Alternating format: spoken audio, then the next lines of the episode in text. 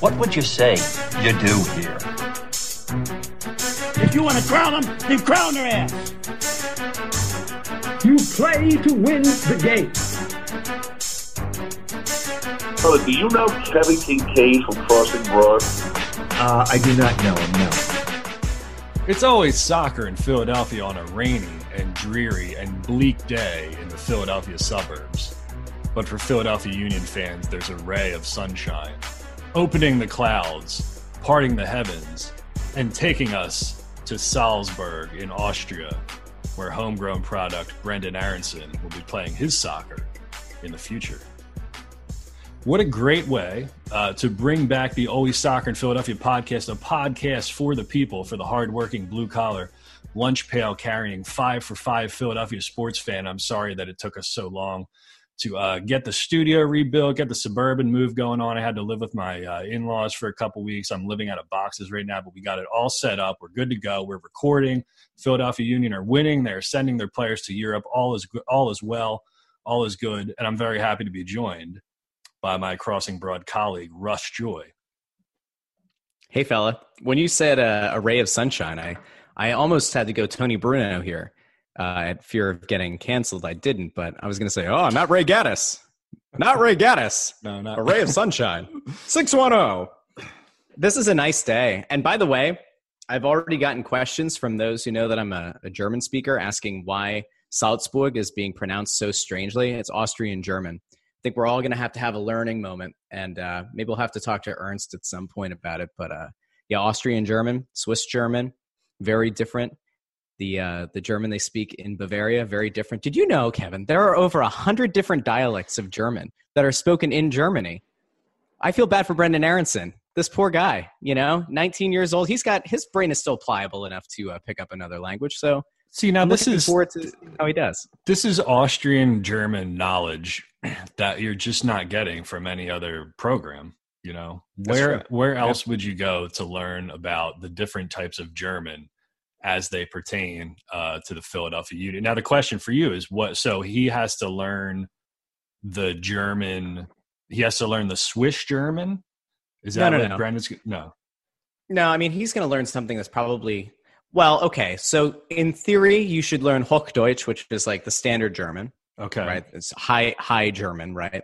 Um, Yes. the version that he's going to learn is similar in a sense to like what would be spoken in in southern Germany. Okay, so that's like like Bavaria Bavar- and Yeah. and- yeah, it's okay. All right. All right. Yeah. Well, this has been So- your uh, geography lesson on the Always Soccer in Philadelphia program. That's a good exercise because we always like to do an exercise on the program, and we'll get it out of the way uh, There you go. early in this one. But um, no, for real, man, it's it's funny because it's probably it's like a slow um, sports news day. Like Jamon Brown is starting for the Eagles, and Dave Joerger joined the Sixers staff. But like honestly, the the, the biggest story is the Union breaking the record for uh, you know transfer fee for a home a homegrown uh, American player, a kid who came through the academy um, and went through the ranks and whatnot. And uh, God, I mean, I gue- I guess you could start really anywhere with this, but I think I think you have to start with the fact that they got that much money for him. You know, when we were doing previous podcasts, you know, I think I think somebody asked the question like every time we did a podcast, uh, like every set of questions we answered was always a question: like, How much do you think Brendan's worth? How much do you think Mark is worth? And I would sit here and say, well, I don't, I don't think you take anything less than five million dollars because what kind of precedent does that set? You know, you're always, you're always trying to break that, that, uh, well, it's not a narrative, and it's not, uh, it's not a stigma, but, but this idea that like you can cheap out and low, low ball MLS teams for American talent, right? I think they broke that mold because it's, it's six million dollars. This is according to Tannenwald and other people, six million dollars. Um, plus incentive of, of you know bonus incentives on top of that, then they get a ten to twenty percent sell on fee on top of that. So, I mean, the low end of it, it's six million dollars. The best case scenario, it's like maybe up to ten million dollars or something like that. I mean, that's that's incredible, is it not? It is well, especially now that there was uh, there's been word since this went down. I need to see if I can cite my source on this because you know how we like to cite sources uh, at Crossing Broad and, uh, and on podcasts. But due- our due there was diligence. a uh, there was a thing that's already gone out because one of the biggest clubs in Europe, of course, and and the one that is arguably the best in, in the world, the one that I support, Real Madrid. They already, you know, the the word was that they had been eyeing up Gio Reyna from Borussia Dortmund. And the idea was that they're going to continue to now up their scouting in the U.S. And specifically, it was cited that Brendan Aaronson is one of the guys that they had their eye on from a distance, but they didn't have a, um, a sophisticated enough network set up in the U.S. Because, in fairness, like prior to the last, let's say, four years, you had no reason to scout young American talent. In the uh, in the rare instance that someone went on to go play abroad, you know the the amount of time that they actually played was so sparse or they would play at such a small club that it, wasn't necessarily the biggest deal. I mean, you can even think back to, I don't know, when Michael Bradley played for Roma, like that was a big deal, but that was a, a scouting job by somebody else. And then that put Michael Bradley kind of on the international, uh, on the international scene in a sense. So now seeing the amount of good young American talent that's coming out, and a guy like Brendan Aaronson, who otherwise could have gone totally unnoticed uh, by the European community, we're now seeing enough players now playing abroad where you can field a legitimate team that's going to have Champions League minutes potentially that you're now seeing the biggest clubs in Europe starting to talk about wanting to scout heavier in the US and, and at younger ages, which I think kind of speaks to the importance of this move, not only for the union, who break the record for uh, uh, an MLS transfer outright, but you're now talking about bringing more legitimacy to the league. You're talking about bringing more legitimacy to the U.S. national team product. And what you're looking at is kind of a paradigm shift in the way that I think the world has looked at American soccer. And now it's no longer just yeah. a, hey, yeah. this guy might eventually develop and, and end up somewhere, but it's they're developing young players, and you're seeing younger and younger players being poached from academies or from MLS teams earlier. And some outright just of, you know skipping the MLS entirely. It's a good thing for the sport. It's a good thing for MLS. It's, it's, it's a good it's, thing for soccer. Isn't it crazy how like we went? I feel like like overnight. I feel like it was just yesterday that we were sitting here saying like the men's national team is a debacle. They're total dog shit. They're, they're a disgrace. They've got no hope for the future. All the women's team fans were like dunking all over the men's team because they couldn't do anything. And now you've mm-hmm. got P- Pulisic who's starting for uh, Chelsea. You've got Weston McKennie playing for Schalke. You got Gio Reyna you got Weston McKennie playing Brendan, for Juve. Brendan Aaronson right. tra- tra- transferred to to Salzburg. Like it's like overnight. It's like oh holy shit! Like our front four is all like playing in Europe now and like playing for good teams. You know, so I, I think the thing that specifically with Brendan that's interesting to me is that because there's there's been a lot of chatter about like well how like how good is the Austrian league and how good is Salzburg right or however the fuck you pronounce it in Swiss, German, whatever you're talking about earlier. I love how um, I love how Mr. Geography here is having a hard time understanding the difference between Austria and Switzerland. Just because they're neighbors doesn't mean they're the same freaking no, no, no, country. No, I did no. I did like zero prep for this. I just I I I sent you like six sentences of things that we were going to talk about. But other than that, I'm you kind did. of I'm kind that, of. In fairness, that's more sentences than we typically have when we do a show. So I know, I know. I'm like living out of boxes. I don't know where anything is. I'm like totally scattered. I'm in a new environment here. But like it's funny because Austria is the Austrian league is not any better than MLS. Okay, right. So so this it's it's similar, really, kind of like to to what a Celtic transfer would be. You know, you had that Celtic rumor with Mark McKenzie, where the thing yeah. that the thing that Brendan gets about going to Austria, and I got a couple points I'm going to touch on here, and then I'll let you like react to that. Um, Salzburg is like always at the top of the league and plays in the Champions League, right? So he's got an uh, opportunity to play Champions League, Europa League soccer. Uh, that's number one. Number two, there are expectations there they, they are expected to win. They have like you know they they the fans expect a lot from that team. It's not necessarily the same for the Union where like the bar is lower, right? So you go in, yep. you have pressure on your shoulders to perform and win. Uh, the thing, the, the, thing that makes it a perfect uh, fit for Brendan is really three things. Obviously, we all know about Jesse Marsch, American head coach there, uh, comes from the Red Bull system. Uh, can help him settle in as an English speaker and help him make the transition to a new culture and new life, right? Ernst Tanner came from Salzburg. He would not have transferred uh, a young player there if he didn't think that it would be good for him personally and if he didn't think he could make the transition if it wouldn't be a good fit for him. And third, obviously, because Salzburg's part of the Red Bull family. And so if you look at the sell on fee and you look at if, if the future that he has, um, you know, if he plays well in Austria, there's a transfer to Germany waiting for him if he wants, you know. Uh, Leipzig, Schalke, Frankfurt, Freiburg, something like that. So that's really three things uh, to me why it's a really good fit for him and then if you if you have concerns about it being a lateral move you say well you kind of have an eye to the future but then you also look at the champions league europa league and and expectations side of it and that that sells it to me Yeah, well, see, I, I think you're right. I think a big part of this, the, the biggest difference, like Celtic to me is kind of what it is.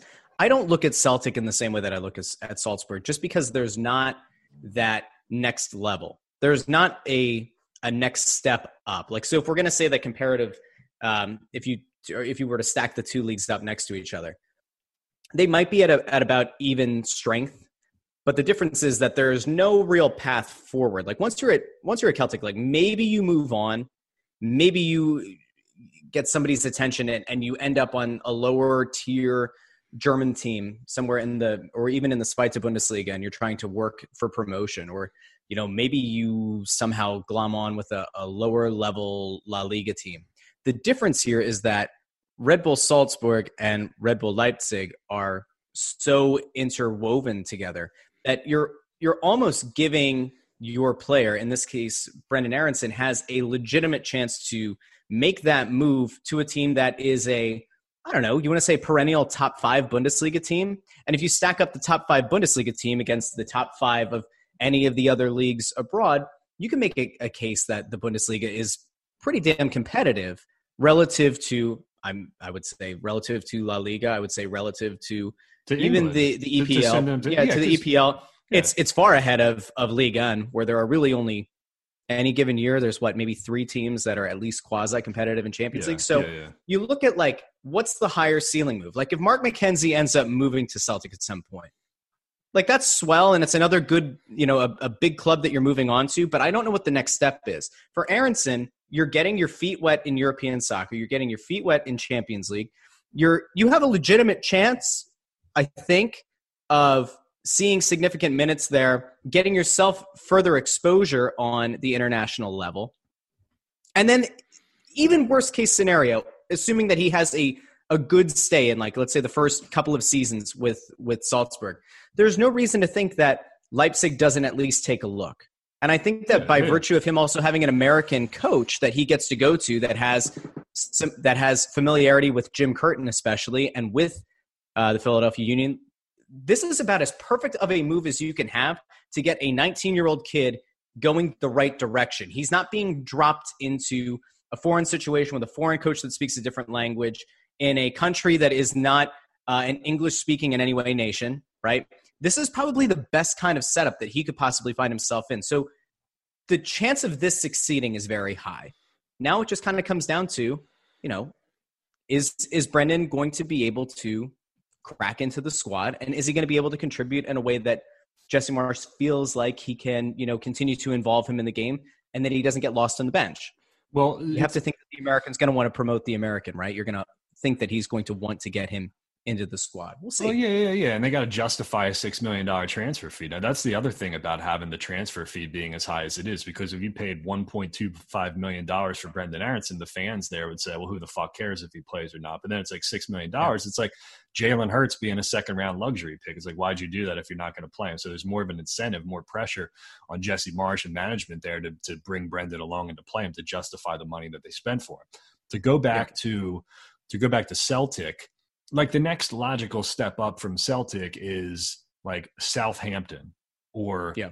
Everton or something like that. Okay, if you look at like where hmm. Vir- Virgil Van Dijk's path, I know it sounds ridiculous because I'm not comparing Mark McKenzie to Virgil Van Dijk, but Van Dijk started but for you're Celtic. comparing, but you're comparing Mark McKenzie to Virgil Van Dijk. no, it's stupid because I know on Twitter I've made the comparison, like like the type of game that they play because they both have that kind sure. of languid, like slower, relaxed kind of kind of play where they never look like they're in second or third gear at all.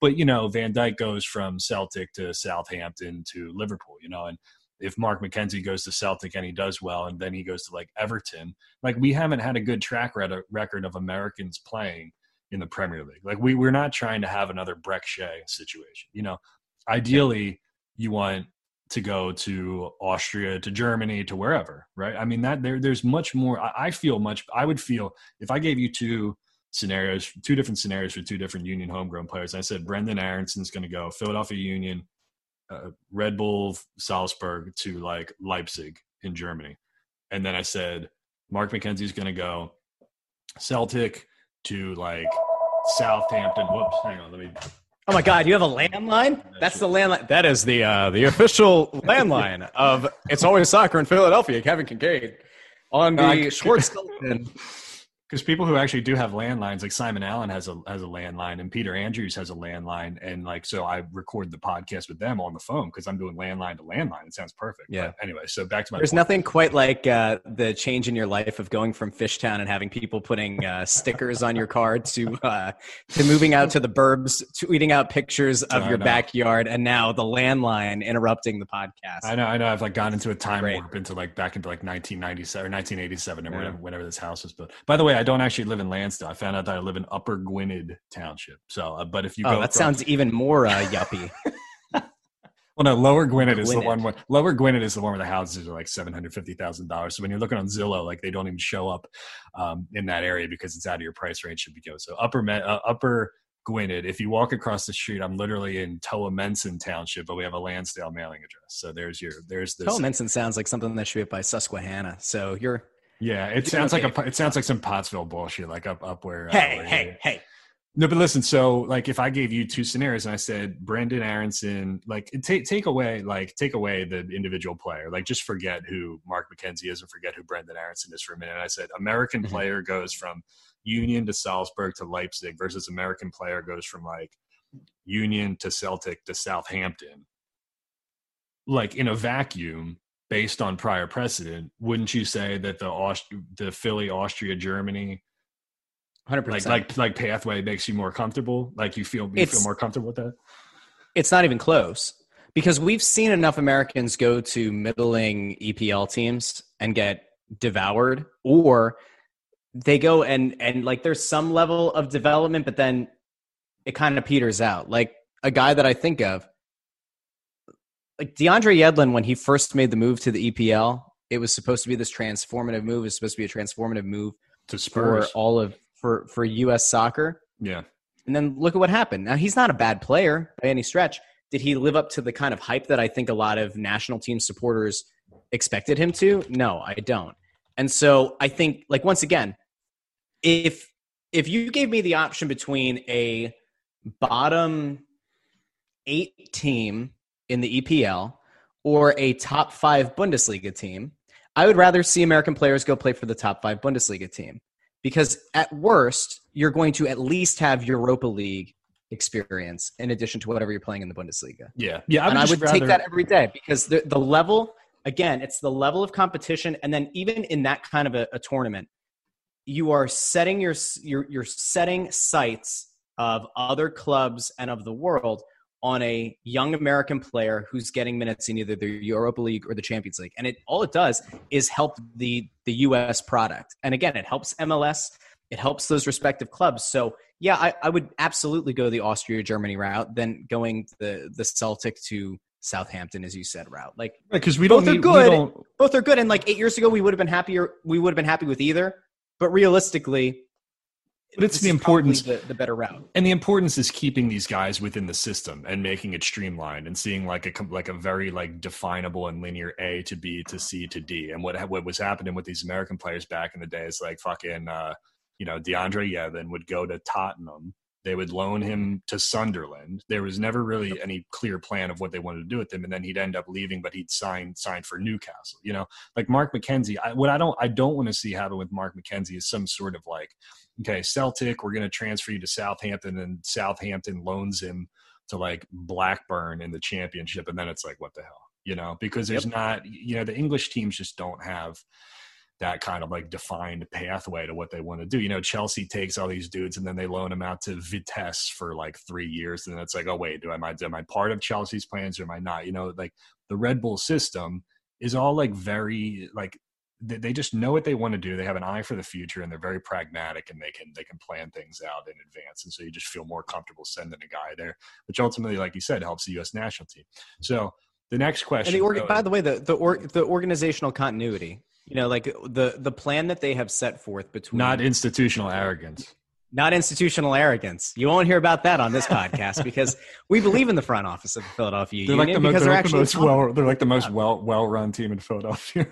yeah by a, by a pretty by a significant margin. shot. By a long shot. Uh, yeah, but there is that continuity. Like even if if you're to make that move from Leipzig or from Salzburg to Leipzig, the the organizational constructs are are still the same. The general philosophy about the way that you play is more or less Style the of play. same. The, scheme the, I, the the organizational ideals, like the the constructs of the organization's philosophy, are the same. So when you when you don't have to relearn what the most important things are, both on and off the pitch for that team, that's one less thing that you have to think about, and that allows you to focus on the game on the pitch, uh, you know, a whole lot easier. I would think. Yeah. Um, so the the the next thing here is it, it's funny because you know I put the story up on Crossing Broad, and you know I try to spin it to non soccer fans. It's like, hey, here's a local kid. It's a great story. The Union are actually doing some good stuff. You know, you can feel good about a Philadelphia area success story, right?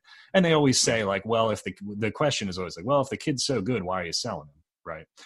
And I mean, it, it just it is what it is. I mean, we all know that that's a part of soccer. You know, Ajax sells, Arsenal sells, everybody sells. Um, the funny thing is, you know, you remember when Jay Sugarman came out a couple years ago and said our entire budget for the year is ten million dollars, right? Okay, well, they just sold Mhm. one one player who compromises uh, sixty percent of their entire operating budget for the academy and the first team and everything. Uh, Sixty percent of one annual year, right? So, Yep. um, that's the, it's it's just like the reality of what they're going to have to be. And the way Anthony Fontana's playing right now, he can slide right in, and you don't miss Brent. I mean, I don't, not to be an asshole, but like you don't really miss Brendan at all. And then you got his brother in the pipeline who comes up next. So this is what they're doing. They're establishing the pipeline. They're casting the net. They're pulling in all these guys, and they're going to make money on the sale and reinvest the money. The question is, what do they do with the money now? You know, did they? I joked about paving the parking lots, right?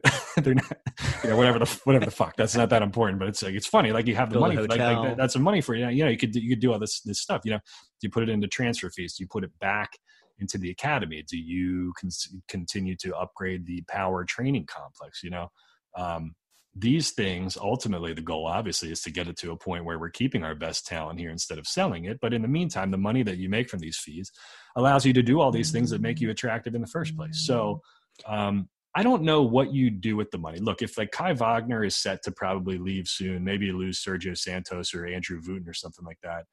Um, I feel comfortable just putting Fontana in at the 10 or bringing Brendan's Yep. brother through and having him playing at the 10 eventually. I might put the money into like an actual like DP quality striker. Um, but I, I, or maybe like try to, you know, find another left, put some money into finding a decent left back, um, and then try to reinvest the money in infrastructure if I could. But that's kind of my thing. I don't know if you agree with that. Or not. Well, you have an issue with the infrastructure thing, which is, if you remember a few months ago, the, the story had come out about how the union had been looking at potentially moving out of Chester at some point and into somewhere in the city limits. If that is part of the plan, like if that is part of the, the team's 10 year plan or something like that, then I don't know how you could justify putting it in infrastructure unless you're thinking that you're going to be able to sell off some of your your assets eventually if you're going to end up moving. I don't know what you do in that case. Um, I think in in terms of like trying to make a case for getting players to want to come in on a free transfer and try to make yourself attractive in the same way that like New York or LA would be attractive, you have to have better facilities, which I think, you know, the power training complex that they have is great. I do think that that's obviously a step up from what they used to have. The fields and everything near the stadium are nice. They're not world class.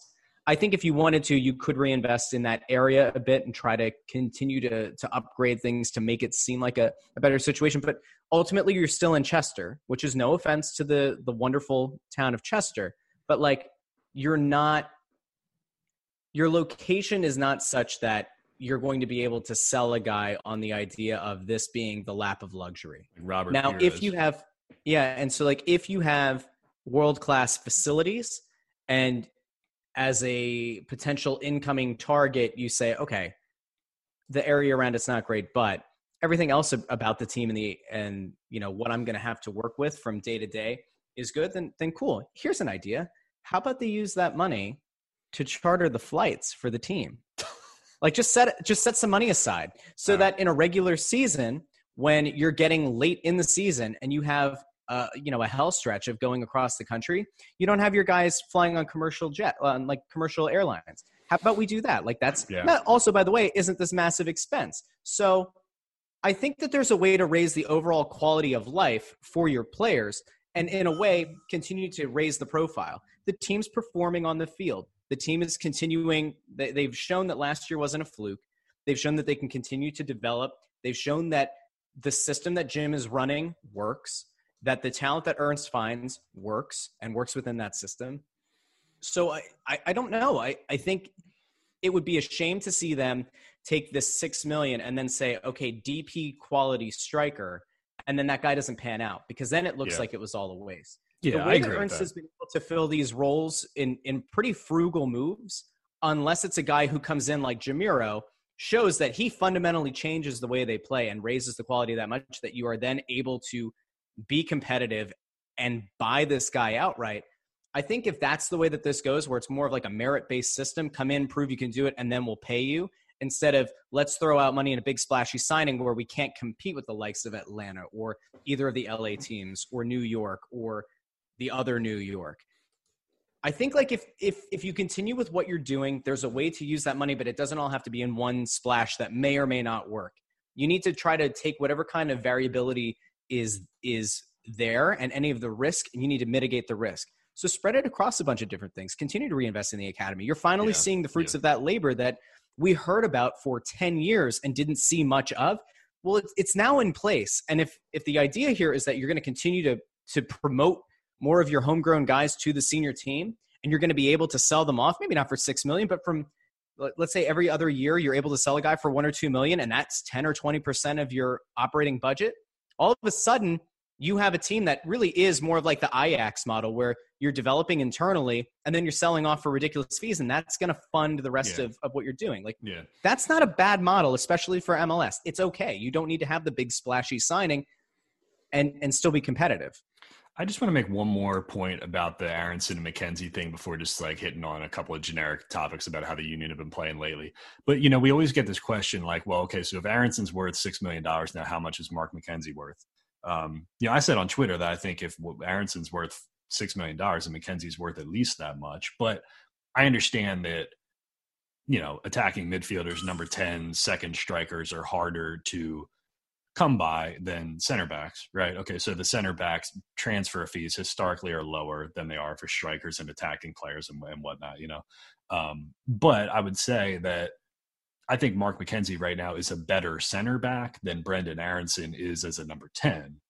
Um, and I think part of that is because of a the, there's a two year age difference there, right? So I think Yeah. Mark's Mark's a and two years in soccer is an eternity, especially if you ask the Germans. You know, like it's two full years of development, a year and a half of development. Where some guy, where you know those guys are in the starting lineup by age 19, right? So um, if we're considering that center backs aren't worth as much as attacking players, and they're the part of the fee is the potential that Brendan has, then I still don't see Mark McKenzie being worth any less than five million dollars.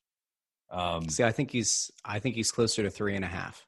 three and a half. I think And this is Yeah, my bias. think- This is me being biased too, because I feel like Yeah, defenders have always been Yeah. slighted. Nobody gives a shit. When Mark McKenzie scored that ridiculous goal that he scored the other night, even though it took a deflection, and Tommy didn't know that it took a deflection. He watched the replay three times. It didn't say. That. Oh, it was an absolutely marvelous goal there. You put the old onion in the onion bag from outside of the box.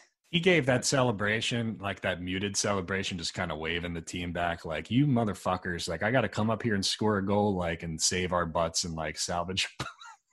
salvage a point in DC because you guys can't score enough goals. Like that's the celebration that he gave there. I think center young center backs are kind of undervalued a little bit, but you know if we have a six million um, dollar plus sell on fees plus incentives precedent for Brendan Aaronson, I will hereby amend uh, my official um, number for which I'm not willing to go lower on Mark McKenzie. I would I would not go any lower than 4.5 million.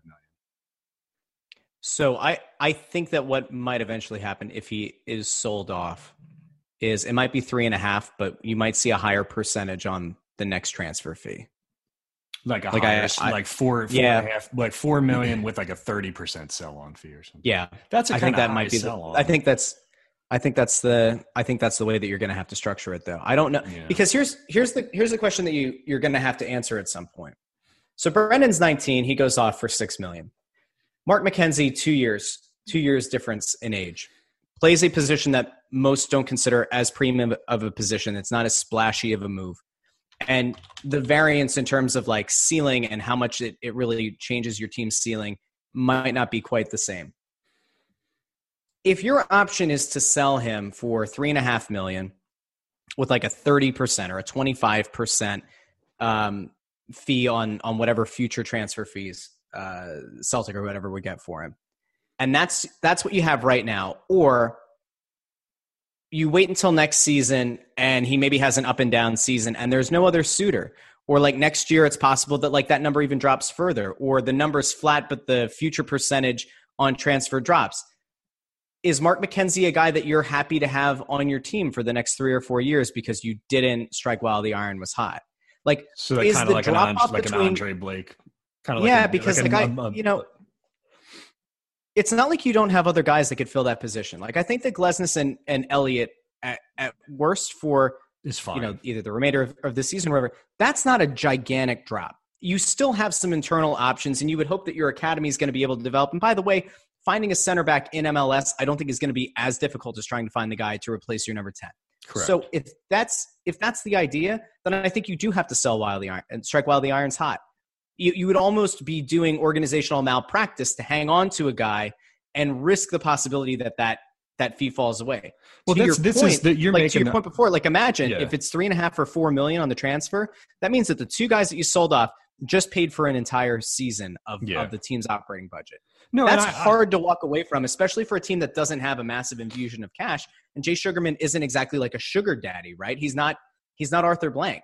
You know what I mean? So Mhm. I think it'd be really hard for this organization to walk away from that if that's the number. And again, we don't know if it is. Might be higher, might be lower. Who knows? But you're you're absolutely right, and you're kind of like bringing me back to the Andre Blake argument that I made for years on the podcast. Was that look the worst if they don't sell him, uh, the worst case scenario is that you end up with a great goalkeeper for a long time. You know, but I was always looking at the money that I thought he was worth back then and how you could reinvest it in a team that needed money at the time. And I always based my argument on the fact that like the one good thing that we the one thing that we consistently produce in this country is goalkeepers you know, because we grow up playing sports with our hands and, you know, it's easy and we have, you know, naturally physically athletic and, and gifted kind of people. So I always felt if you could flip Andre for like $4 million or $5 million or something like that, and then reinvest the money somewhere else, you know, maybe you, maybe you have the power training complex built a year earlier, or maybe, uh, you know, the, there's more money put into the academy right away, or maybe you win a U.S. Open Cup or something. I, I don't know. Um, but you're right. It's the push and the push and pull of that. I, I, the way I look at the center back situation is like, originally at the beginning of the year, I was like, well, Mark McKenzie's like one A, Jack Elliott's like one B, and Glesnes is like one C. Like I, I saw them as like interchangeable parts. The more I watch now, I think Mark McKenzie clearly is the number one center back, and I don't think there's much differentiation between Elliott and Glesnes at all. I mean, if it was up to me and I was picking, if I had a playoff game and I could only pick two of them, I would start uh, McKenzie next to Elliott. But I wouldn't feel bad at all about playing McKenzie with Glesnes or Elliott with Glesnes. And we've seen Jim rotate rotate those guys um, as as a trio, which is great. It's awesome to watch a, the Union play every three days. They should they should do this every fucking year. You know, instead of these seasons that go like nine months and you just keep dragging it out, and you got to wait a wait week in between games because it forces forces coaches to play to rotate the squads. We see younger guys. You know, if they were only playing once a week, would we have seen Anthony Fontana? Would we have seen Olivier Mbaizo before Ray Gaddis got injured? You know, the fact that they're doing all these these crazy things with the rotation. I say I say crazy. It's just basic squad rotation, but. It, Jim Jim was, was historically stubborn and was always playing the same lineups. Now in the last couple games, we've seen Bedoya as a six. We've seen a double pivot with Jamiro and Bedoya playing in there. We've seen Matt Real get minutes. We've seen Mbaizo on the field a lot. Andrew Wooten coming in and out. So I think it's kind of forced forced his hand a little bit because of the, the crunch of the schedule in a post COVID world. But I'm also kind of in, excited in general to see the Jim is like willing to try different things and move pieces around, play Aaronson as an eight, get Fontana in there, different stuff with the center backs. Um, it, it's definitely kind of been interesting to watch, and they, they've. It, it's not like they've had a lack of success. I mean, they're still playing pretty well, even with all the changes they're making. By the way, I have to update something from uh, from what I led off with. I said that Madrid were the team that were uh, uh, thought of as as eyeing uh, It was Barcelona. and, and stepping up. It was it's Barca. yeah, yeah, Okay, So I Barca, Barca. I no, I think I said Madrid. I just wanted to make sure that I uh, clarified that before the, the rest of uh, Los Blancos fans are getting excited. I don't know what I would do if if Aaronson moved on to uh, Basura Lona, as I like to call them. Basura in Spanish is trash, so Basura Lona. Uh, I don't know if I could support Brendan there. I I don't know. Is it a requirement whenever you come on the podcast? Is it a requirement for you to flex how many languages you speak? I think every time you come know. on here, you say, I speak Spanish, I speak German. Uh, obviously, you speak English. Is there anything else that you speak besides those? My Italian's pretty good. I wish you you guys could see that on video because Rush just took like a huge sip of a. Uh, it looked like the Kermit the Frog meme, like he's sipping tea or something. I got I got him like in mid drink there.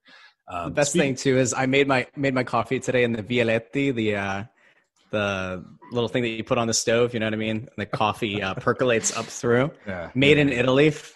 Incredibile. Go ahead. So here's Sorry. here's what, here's what we're gonna do, and this is crazy, but um, I'm like really itchy to get out and like be back to normal life with after COVID. Like it's not, I'm not, it's not that I'm not taking COVID seriously. Like you know, we wear the masks and we do the social distancing. We're trying to like follow all the rules and stuff like that. But I have a huge backyard now, which is amazing here.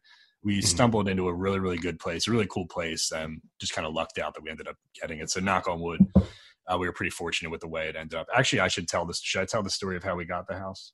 I think you should because it's uh, I, I think like, it, it's there is no other time in history where this would have happened except like the the uh, Spanish Ugh. flu. I wasn't telling, you know, I wasn't telling a lot of people before because I didn't want to jinx it, like because we hadn't closed on the house, we hadn't sent documents and stuff like that. But we came up here to Lansdale, and the reason we wanted to move up here is because um, uh, my wife Sarah still has to work in the city. She's she's working from home currently, but she's going to have to take the train probably back eventually at some point. So we wanted to move out in the suburbs, but we needed a place where she could take the train. And so the Lansdale North Wales train is right down there, right? And I have family in Gilbertsville still, and she has family in Percy and in um, Churchville and Bucks County. So it's kind of like a central location for us. Um, but we came up here, we found a place that we liked. We put in put in an offer for it. We didn't get the offer; they took another offer instead, right?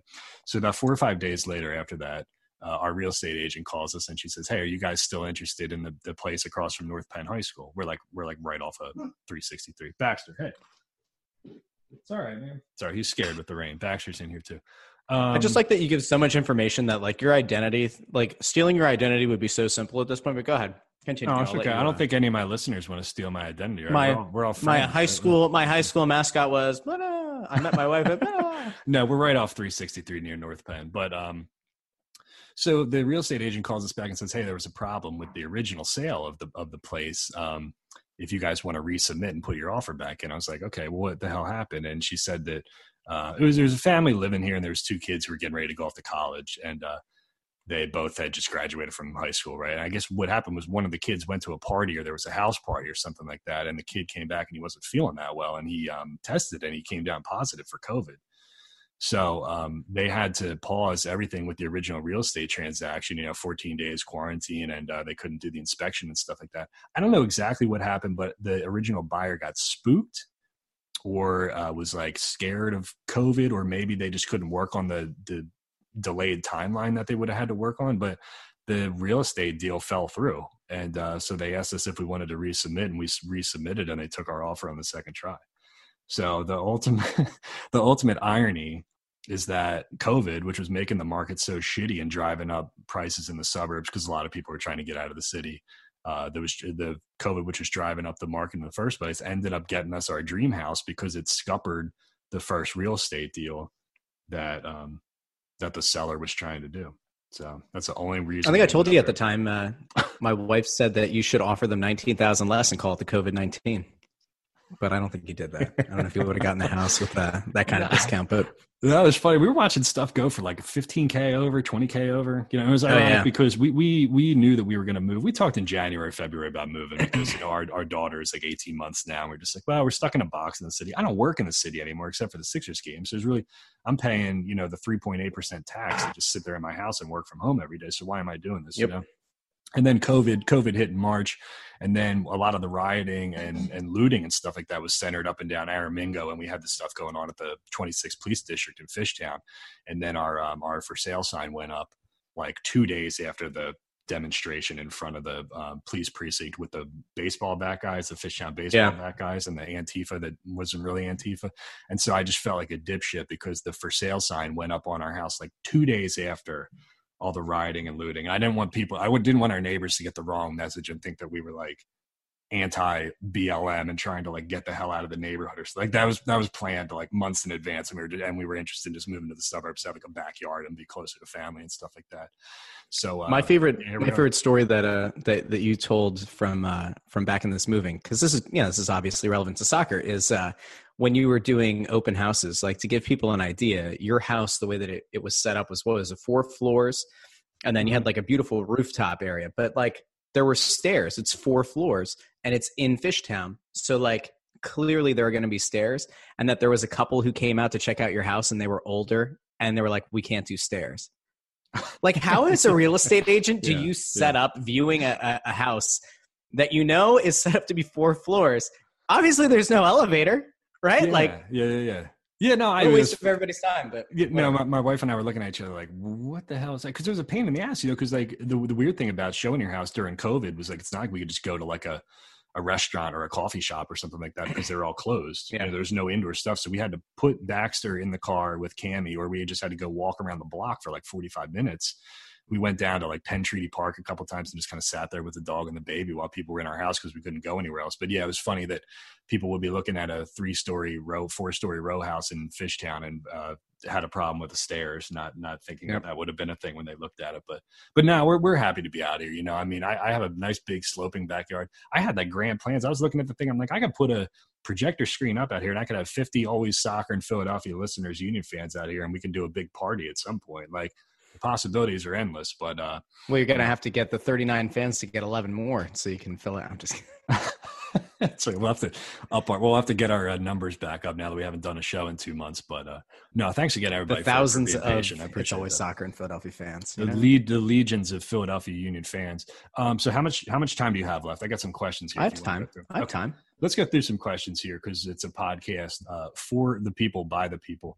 Um, Jared Remster says, "What are your thoughts about the handball rule? I know by letter of the law that Ali's handling was a PK, but his back was turned. Did they ever go back to intent, or is it just going to be a shitty rule? I think it's a shitty rule. Um, I think I've said before that I would love to replace all handballs in the box with indirect free kicks, where you still get a yellow card for it, but we're just these Yeah. these cheap penalties where people like chicken wing it, or they get their backs backs turned, or the, the balls like pinged at them like 100 miles an hour. Um, you know, where they just can't do anything. I, I would love to remove that because because it's something that's that's so hard to avoid, but it's such a pivotal moment in the game. You know, indirect free kicks are fun too. Remember the They Michael are. Far Michael Farfan indirect free kick where he roofed it against Chivas. I'd Mhm. love to see more of that. So that's always Yep. been my thing.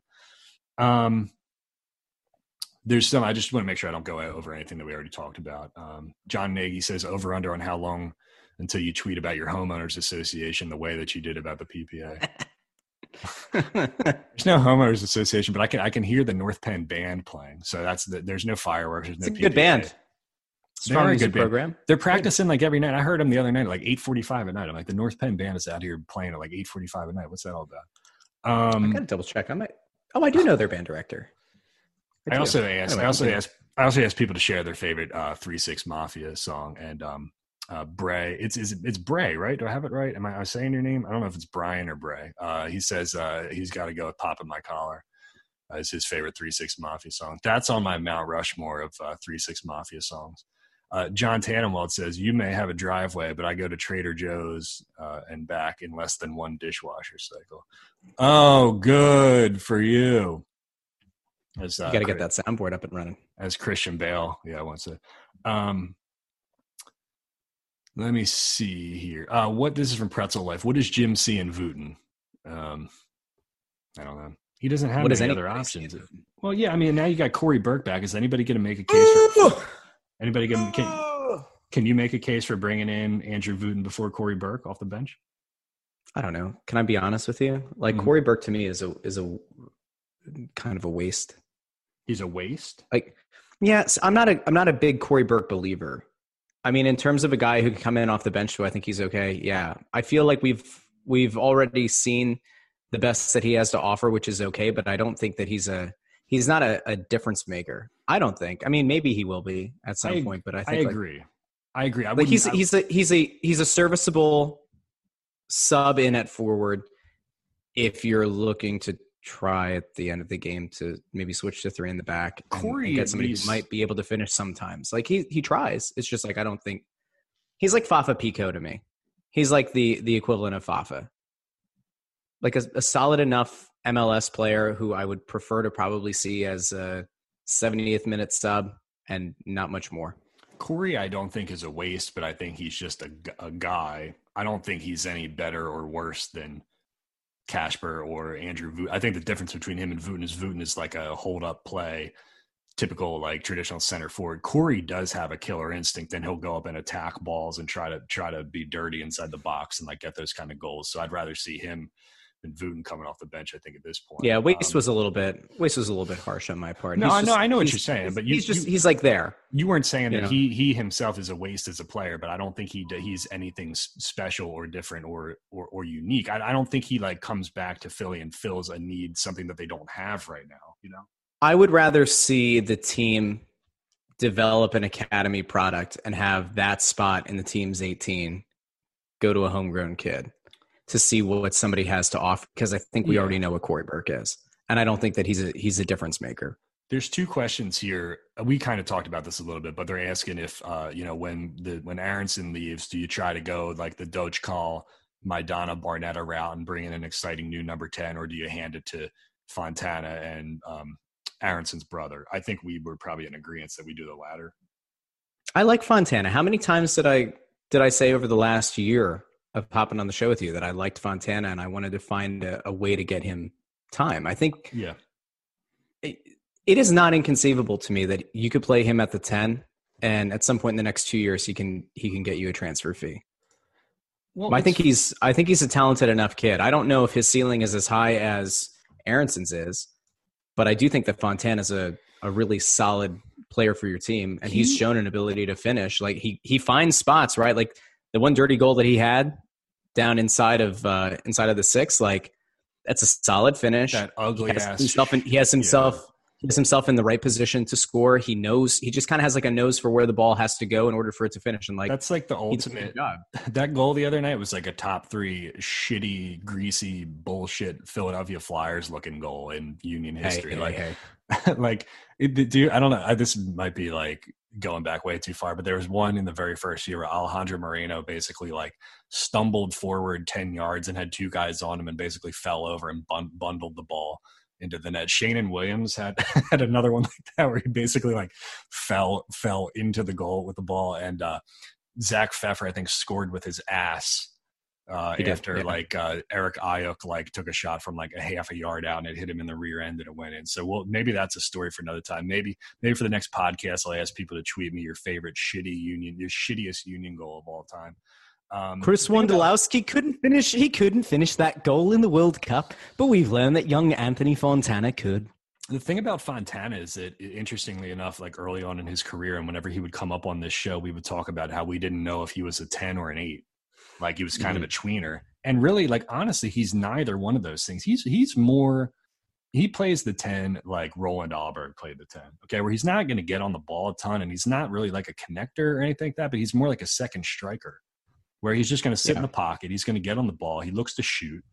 And uh, you know, as Flyers fans well know, you need somebody who's just going to shoot, and that's what he does. You know, You know It's like he just he just wants to like he just wants to pick up loose balls. He wants to sit there like right at the top of the box, like eighteen to twenty yards out, and he just wants to let fly. And he scored a bunch of bangers. I would want to see what the team looks like. I, you know, He's the there's an anti. He's the anti Jake Voracek. oh wow, wow, okay. so he, so he, you're saying he doesn't search for his own name on Twitter and block everybody who says anything negative, like uh, like good old Jake. I'm blocked by Voracek, by the way. I don't remember ever saying anything negative about him, but yeah, he blocked me. Um, I think that it would be interesting to see in the next year or so, maybe grooming Fontana to to occasionally play forward. I mean, if there if there were this is where we come into like the, the Burke discussion. If you were able to fill uh, the number ten role, or like say next year you think that there might be a path to getting Aaronson's brother, um, or you go out and you you acquire somebody that you want to play that role.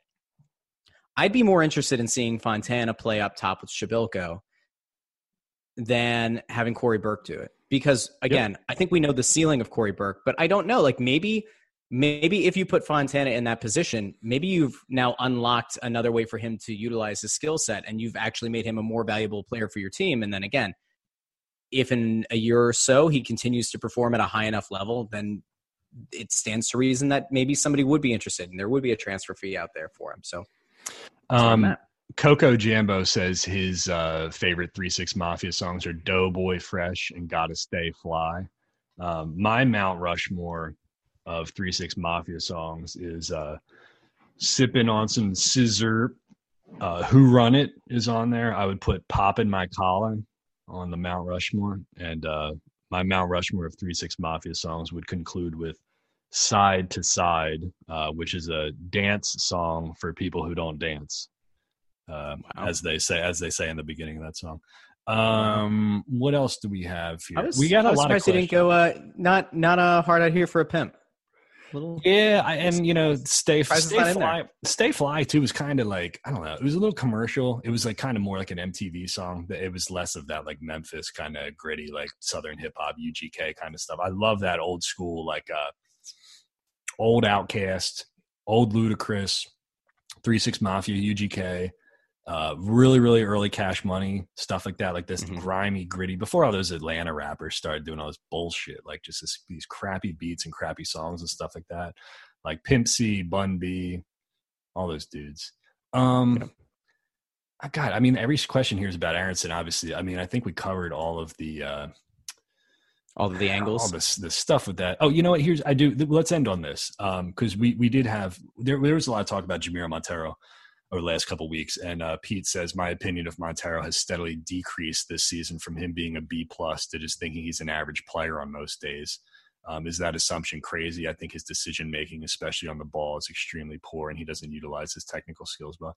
You know what? He had a good game in the uh, Cincy win, um, and in this past game, he was just kind of meh. The thing that drives me crazy about Jamiro, I, and this is kind of niche, but I, I mentioned this on Twitter the other night. If I have to see him do that fucking right-footed rollback one more Yeah. time, I'm gonna like lose my mind because you know it, it's like a, um, it looks like Cristiano Ronaldo shit.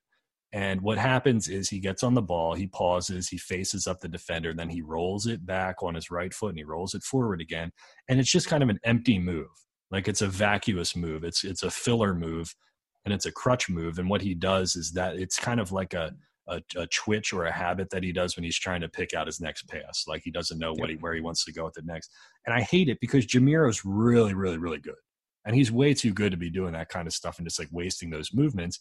He's an elite connector. I don't know if he's really like a playmaker. And when you look at him for $3 million and think like, hey, you know, they don't have the chance creation that they had last year with Fabian and Medunjanin in, like you put the you put that on this guy's shoulders.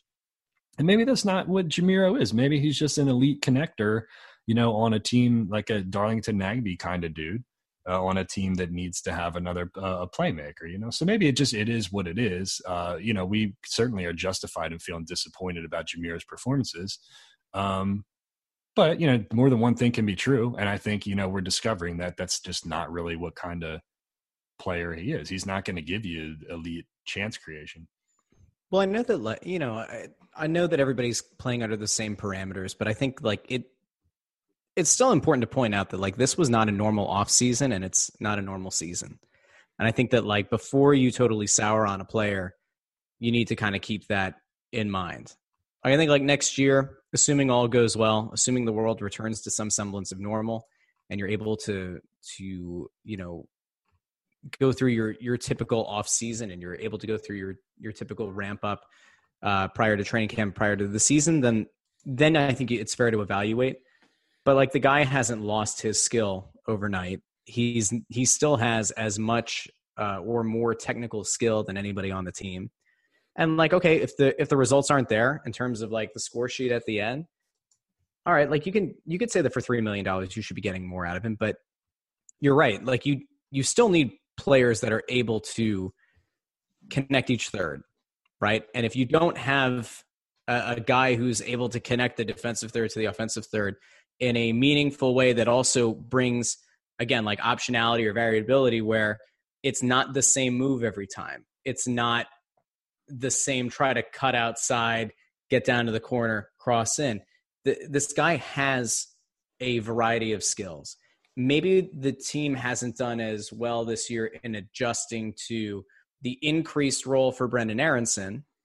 And maybe with a, another off season, uh, off season's worth of working together, maybe you start to see better chemistry and you start to see the the same Jamiro that you saw a year ago. I don't know if that's the case right now.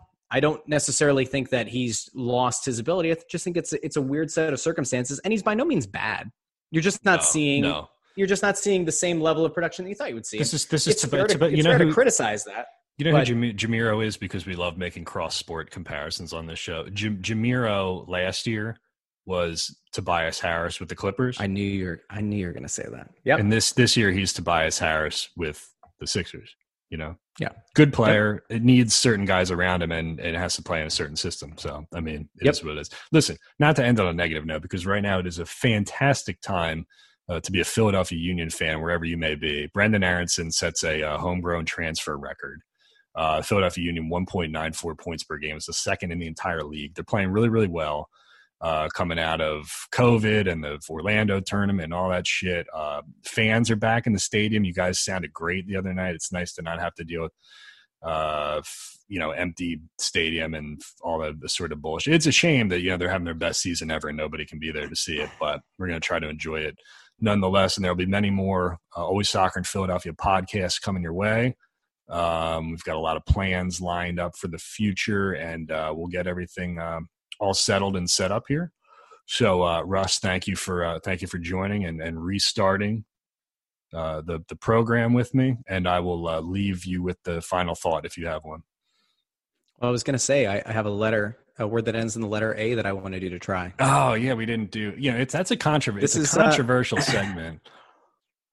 Some people don't seem to get to get uh, you know what we're trying to do there. Um, but I think this is this is what I'm this is the offer that I'm going to make to people. How about we only do words that ends in letter A when Russ is on the program, and I will I will end I will end the segment entirely if we can get a British uh, English speaker or an or an Aussie uh, to do the segment with us. If we can get somebody from. Aus- Australia or England to do the segment with us, or Brett Brown, It's time to get it's time to get Tommy on the program. I think that's really what this comes down No, to. no, no, it's it's not it's not time to get Tom. Again, I don't want people to think I'm like all insidious and like making it personal. I have nothing personal against Tommy Smith. I just don't think the guy does any homework and doesn't know like any doesn't add anything like interesting on the tactical side of the game. He's just sitting there to say, well, this is a foul and that's not a foul, and this guy's wide open and that guy's not wide open. Like anybody could anybody could do that, you know. So All right, But Kevin. let's here. end on a I'm- positive I'm, note. I'm, Let's hit- here, I'm gonna I'm gonna hit you with three. This is the country that Brendan is going to be playing in. uh, he's going to Austria. The capital of Austria is well, they make a special type of sausage there, I think, right? It is Vienna. this is the southernmost Austrian state. But there are different states in Austria. Yeah. Like there are different like segments Of like, course. like provinces. Of course, the uh, yes, of course, the uh, southernmost Austrian state, as I'm sure everybody is yelling out at home, Carinthier, Carinthier. Corinthian. Yeah, that's it. You're welcome. Not not that not This is- Cor- not Corinthians, right? No, no, nope. Not Corinthians. Right, Well, next on the next podcast, we'll talk about NBA players and Tobias whether, Harris. Whether they can, no, never mind. I won't go there. I like Tony. If we I- if you put Jamiro Monteiro on the Sixers, would he get better floor spacing for I still think I, I still think I still think the best com- player comparison, cross sport player comparison that we've ever done on the podcast is Ray Gaddis to Cesar Hernandez.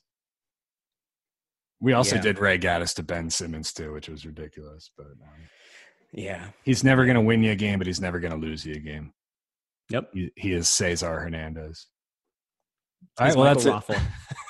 it. right. He's Jordan Mailata. That's right.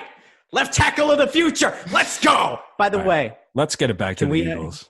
yeah, let's get back to the Eagles. Can we get Jason Peters uh, bonus money for playing left tackle? Can we give that to Jordan Mailata? Ah, Mailata. All right, I'm done. I'm done. Jordan, yeah, Jordan Milotter. Uh, well, we're gonna re- we're gonna restart crossing broadcast as well. So if you hear want to hear Russ rail about um, Jason Peters and uh, Howie Roseman and institutional arrogance, we'll try to get one of those up in a couple of days soon. So we're covering all the sports here in Philadelphia or Lansdale, should I say, or uh, Upper Gwynedd, actually, I should say. So thanks everybody for your patience. We got another podcast up. We're gonna get this train rolling, rocking and rolling once again. Uh, Philadelphia Union, 10 wins, three losses, five ties. We are going to the playoffs.